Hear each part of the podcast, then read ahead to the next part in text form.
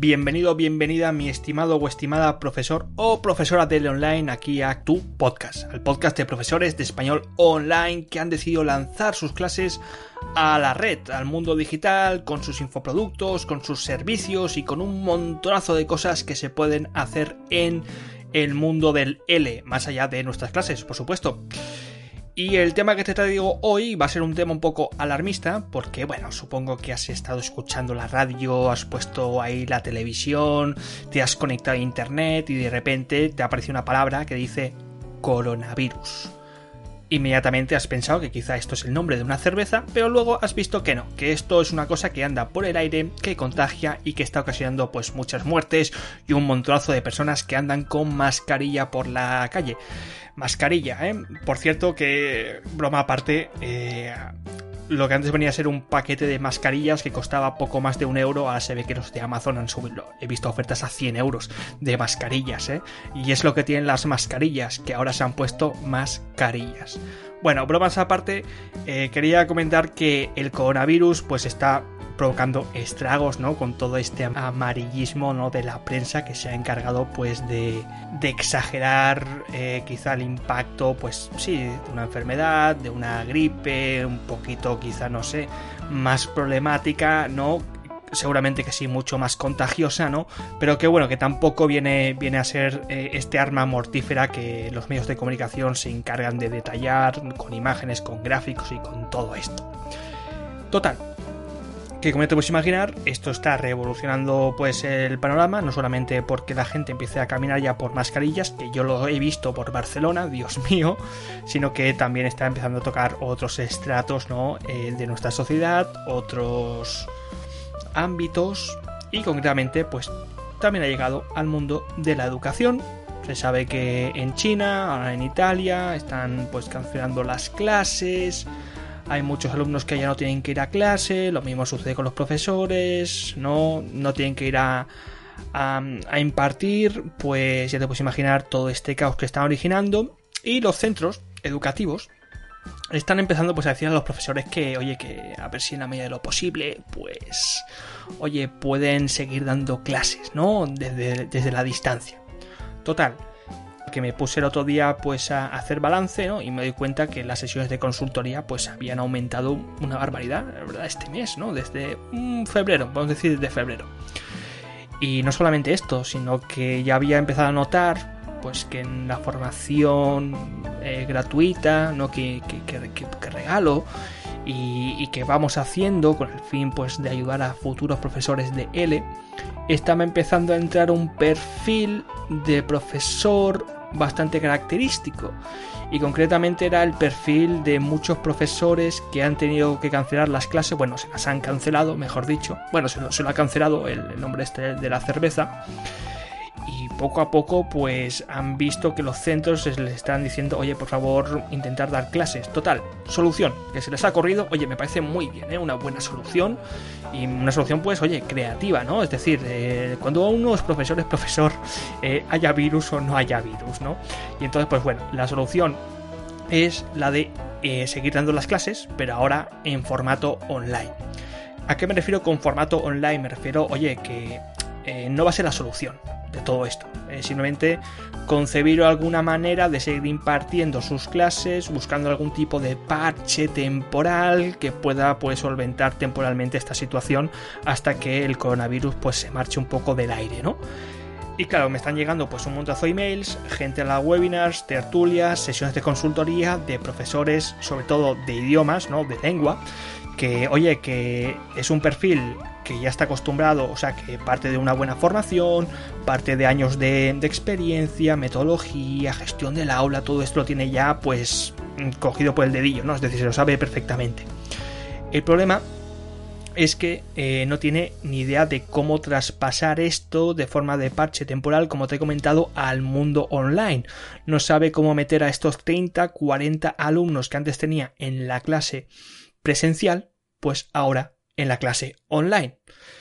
Y he decidido, pues, oye, eh, ya que tener que ir dando uno por uno las, eh, respondiendo emails, eh, respondiendo eh, cuestiones personales de gente que participa en webinars, tertulias, en sesiones de consultoría, pues oye, regalaros un podcast con ciertas ideas de cómo podéis solventar con el mundo de la tecnología, con ciertas herramientas, este problema de la distancia y luego ciertas ideas que se me ocurren a mí, pues para que podáis eh, seguir dando clases siempre dentro de, esta dimensión que digamos que es una dimensión temporal ¿eh? de parche porque eh, no va a solucionar y no nunca va a representar una solución eh, para esto. Habría que cambiar pues muchos, muchos resortes, sobre todo a nivel académico del centro para que esto pues pudiese ser eh, la alternativa definitiva a las clases presenciales. Pero de momento espero que sirva. Así que vamos a hablar primero de las limitaciones, porque esto de dar clases de español online no siempre es todo lo que se promete.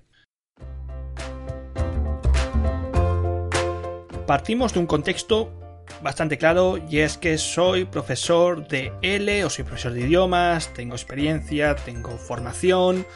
Vamos a decir que en medida, de lo posible seguimos un enfoque comunicativo de la lengua y tengo un ratio bajito. Este sería mi contexto, ¿eh? un ratio bajito de 1-1 y luego pues ciertas clases conversacionales que he hecho con un máximo de 6 alumnos. Esto sería, eh, digamos, la situación óptima para poder dar una clase online. En el caso de que tengas un ratio más alto, ya no te digo que tengas 40 alumnos, sino que tengas clases de 100 alumnos, eh, va a haber problemas para hacer esto.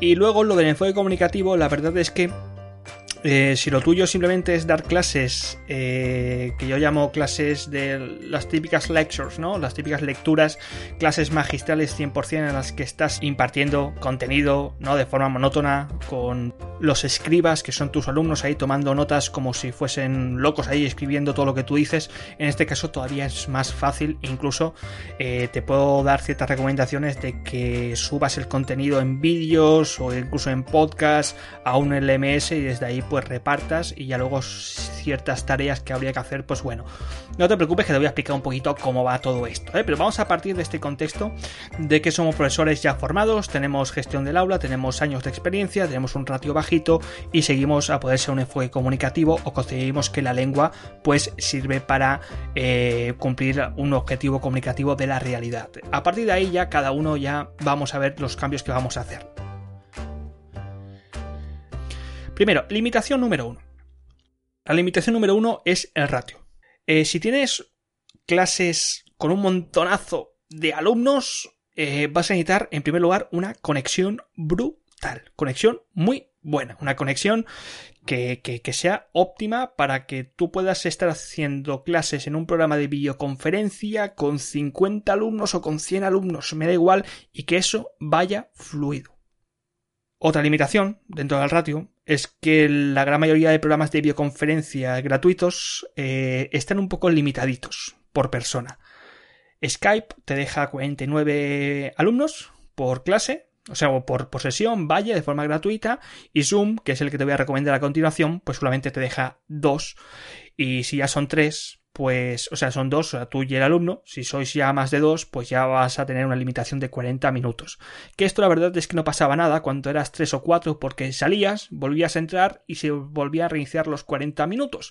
Pero claro, si sois 100 personas, o sea, eh, vais a hacer salir a las, a 100 personas para luego volver a entrar a las 100 personas. eso puede ser un caos brutal. No te digo brutal, ¿eh? Por lo tanto, primera limitación es el ratio. Y segunda limitación que se me ocurre es el tipo de clases que estés impartiendo. Em, claro, fíjate que todas estas limitaciones en el fondo eh, son limitaciones que también tienes cuando estás en el ámbito presencial.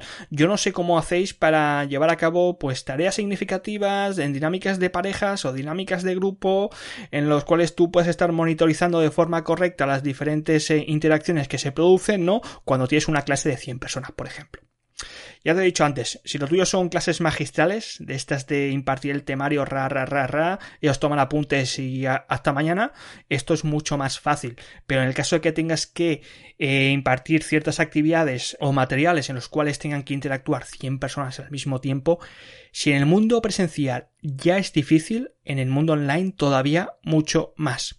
Y ya no te digo cuando es un envío de tareas, ¿no? Que te tienen que enviar tareas o tú tienes que corregir textos, que ya veremos que esto se puede hacer con ciertas herramientas tecnológicas, pero si ya te cuesta en el mundo presencial, pues en el mundo online todavía más. Dicho esto, os recomiendo que echéis un vistazo a un webinar que tengo en Profe DL en el que hablo de cómo adaptar material al mundo online. Creo que está de pago, es muy poquito, la verdad, que son 7 euritos o algo así. Os lleváis material, os lleváis un vídeo, simplemente para que veáis que muchos de los problemas que tienen este cambio de material al mundo online son problemas que están derivados no tanto de, digamos, del material propiamente dicho, sino de la interacción, de lo que hacía antes el alumno en el mundo presencial y lo que tiene que hacer ahora en el mundo online, lo cual se acaba solucionando con ciertas herramientas tecnológicas y esto pues también añade un plus, una nueva limitación de la competencia digital competencia digital también del profesor, o sea, competencia digital docente, porque muchos profesores no tienen ni idea de cómo funcionan estas herramientas, pero también competencia digital de un alumno. Yo he visto clases uno a uno con, mis alumnos que se han complicado porque mi alumno no sabía cómo funcionaba la herramienta. Imagínate cuando tienes un ratio de 100 personas. Esto puede ser brutal. Imagínate cuando el tipo de clases que haces son clases pues más bien interactivas, el que quizá tienes que crear ciertas salas en Zoom y la gente no tiene ni idea de cómo va eso. Es decir, que puede ser un poco caótico, ¿eh? Pero bueno, te doy tres limitaciones y vamos a intentar superarlas.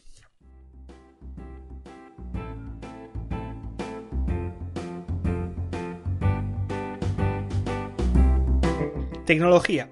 Mm, no te preocupes, simplemente te voy a comentar tres programillas que cualquier profesor de L online ya los conoce o al menos los utiliza en su clase y que son totalmente fáciles de usar y que los puedes adaptar con tus alumnos sea cual sea el ratio o sea cual sea el estilo de enseñanza que tú tengas.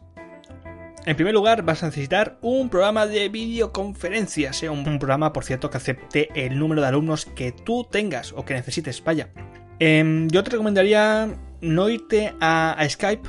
Sí que es cierto que Skype tiene gratis hasta los 49 sin ningún tipo de limitación, pero eh, si como tengas más de 49, pues quizá te hace falta otro y yo te recomendaría que llegues a un acuerdo con tu centro académico para que al menos te compre 2-3 meses del plan pro de Zoom.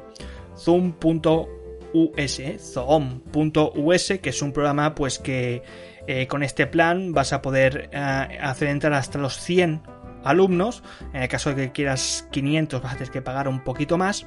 Y este plan pues te cuesta 15 dólares al mes.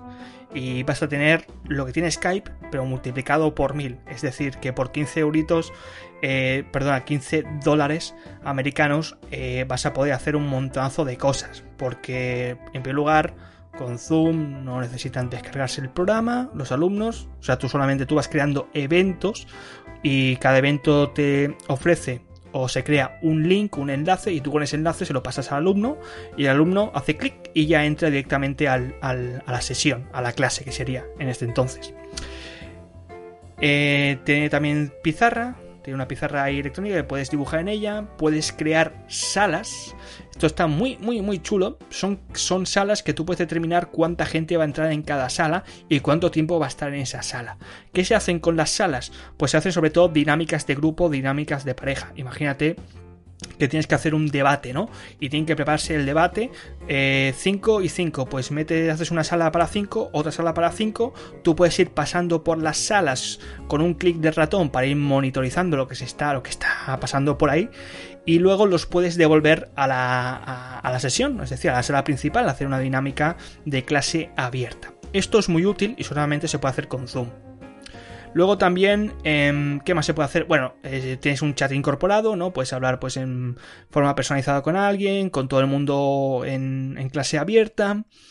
Em, puedes silenciar a los alumnos, o sea, si alguien se porta mal, pues le apagas la cámara o el micrófono y ya no puede hablar más, ¿eh? o sea, no puede activarlo si tú, si tú le dices que no puede activarlo.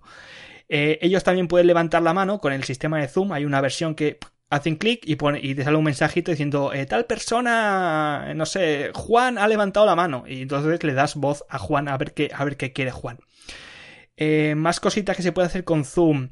Eh, bueno, también puedes compartir pantalla, como te puedes imaginar. Con esto de compartir pantalla, también puedes compartir vídeos. Eh, que tú estés ahí mismo pues viendo, ¿no? Con YouTube. También puedes compartir los, los PDFs, los materiales que tú tengas y puedes escribir encima de lo que estás compartiendo en la pantalla. Si quieres marcar textos o quieres escribir algo en la pantalla, lo puedes hacer allí mismo y que todo el mundo lo vean. También puedes dar el control del ratón en las en la pizarra, por si quieres hacer algún tipo de Pictionary o algo así. Y también, también, también, ah, también puedes grabar las clases. Eh, ¿Por qué grabar las clases? Luego te lo explico. Pero puede ser útil grabar las clases, tanto el audio como la imagen, o las dos cosas al mismo tiempo, para luego poder reciclar este contenido. ¿eh? Luego, luego te explico por qué. Segunda herramienta que te recomiendo, esto quizá ya es opcional, pero estaría muy chulo por si mm, depende de lo que tú hagas en clase, depende de tu estilo, de tu enfoque pedagógico, pero bueno, un Google Docs, que es una herramienta también gratuita, está gratis 100%, que lo vas a utilizar como libro de texto o como workbook, te lo digo porque puedes hacer tantas copias como quieras, como alumnos tengan, y cada copia eh, tiene un enlace diferente, entonces lo puedes compartir con tus alumnos o puedes hacer que dos o tres alumnos trabajen en un mismo documento.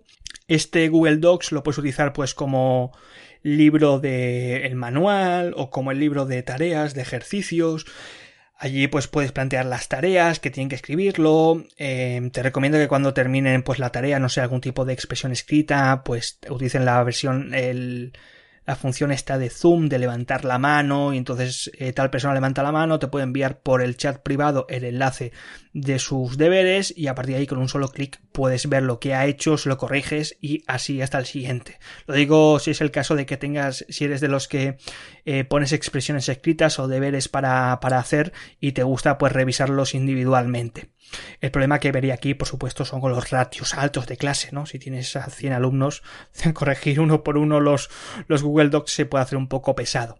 Y lo mismo te recomiendo con, con, bueno, con las otras herramientas de Google. ¿eh? También Google Form puede ser interesante para hacer ciertos exámenes o test o para hacer ciertos formularios, pero ahora a continuación te hablo de otra herramienta que me gusta más para hacer este tipo de cosas. Y la tercera herramienta se llama Learning Manager System, es un LMS, es un sistema de gestión de aprendizaje en español o en castellano, como, como, tú, como, como más te guste, eh, para todos los públicos. Em, el objetivo que tiene, o sea, ¿qué es un LMS? Primero es un sistema en el cual se crea una interfaz, un espacio, muy parecido muchos de ellos a Facebook, pero centrado en el aprendizaje. ¿Qué quiere decir esto? Pues que eh, allí en el MS puedes subir todo el material que tú quieras, puedes secuenciarlo por unidades, puedes trazar una ruta de aprendizaje en el que el alumno nivel a nivel vaya avanzando, allí puedes crear foros para discutir, también puedes crear test, puedes crear mini tareas de autocorrección según lo que tú hayas impartido en clase.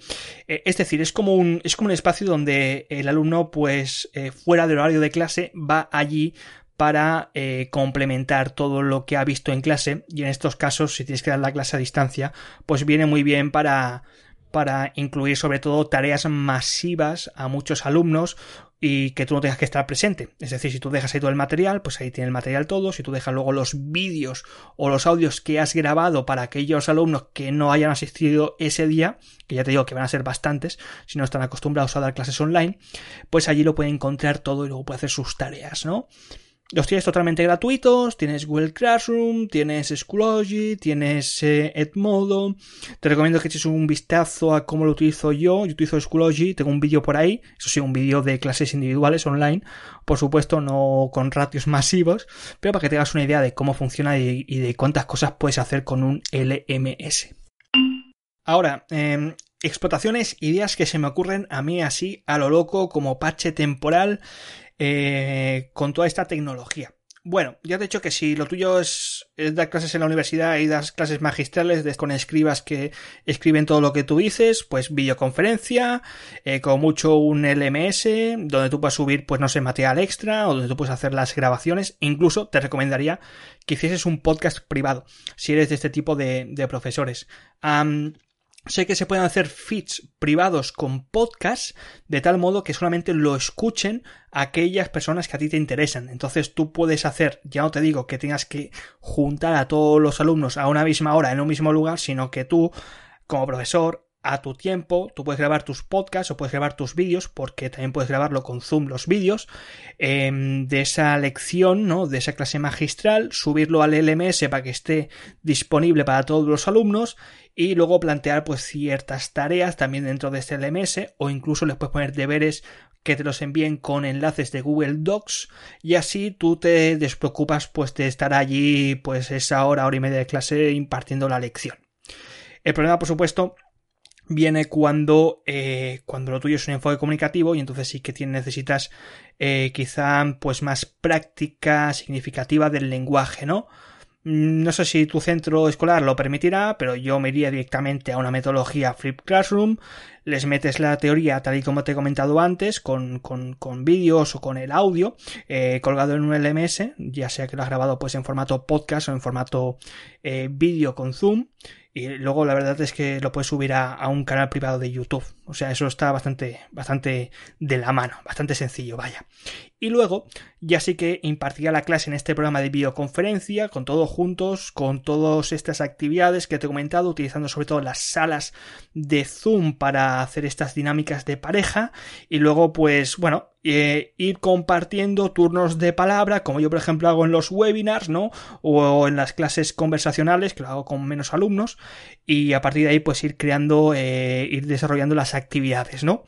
Yo eso te lo recomiendo, son las dos ideas que se me ocurren. Y luego, por supuesto, los deberes, ya te he dicho, los deberes, o bien por test, que tú antes tendrás que haber creado esos tests previamente para, para, poder realizarlos fuera del horario de clase y que estén, por supuesto, relacionados con la teoría que estás impartiendo, o bien, ya te he dicho, un Google Docs, que te pasen los Google Docs, un enlace por email, porque estos LMS también tienen un, un sistema de, de, mensajería privado, y a partir de tú ahí lo corriges y das el feedback dentro del LMS, ¿eh? que se le puede dar también, eh, ¿cómo se llama esto? Ah, en español, ah, ah, ah como como pins, ¿no? Como premios. Eh, por, por si lo hacen bien, si lo hacen mal, después tú mismo puedes jugar con los baremos de puntuación, ¿eh? que está muy completito, la verdad, muy muy completito.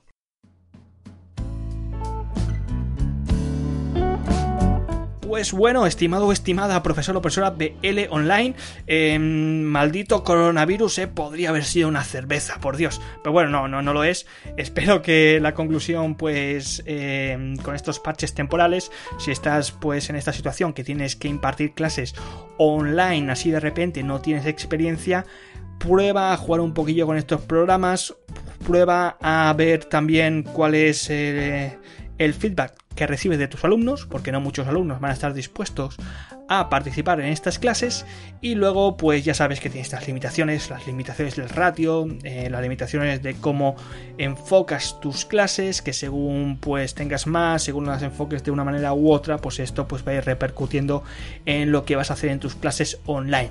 Y oye, igual te, te acaba gustando esto, igual a tus alumnos también les acaba gustando y sin darte cuenta pues acabas de descubrir una forma de dar clase mucho más cómoda desde tu casa con pijama eh, eso sí, peínate, por favor. Y quién sabe si también, oye, una posible fuente de ingresos extra para el futuro. Estimado o estimada profesor de L Online, yo me despido aquí. Nos escuchamos la próxima semana.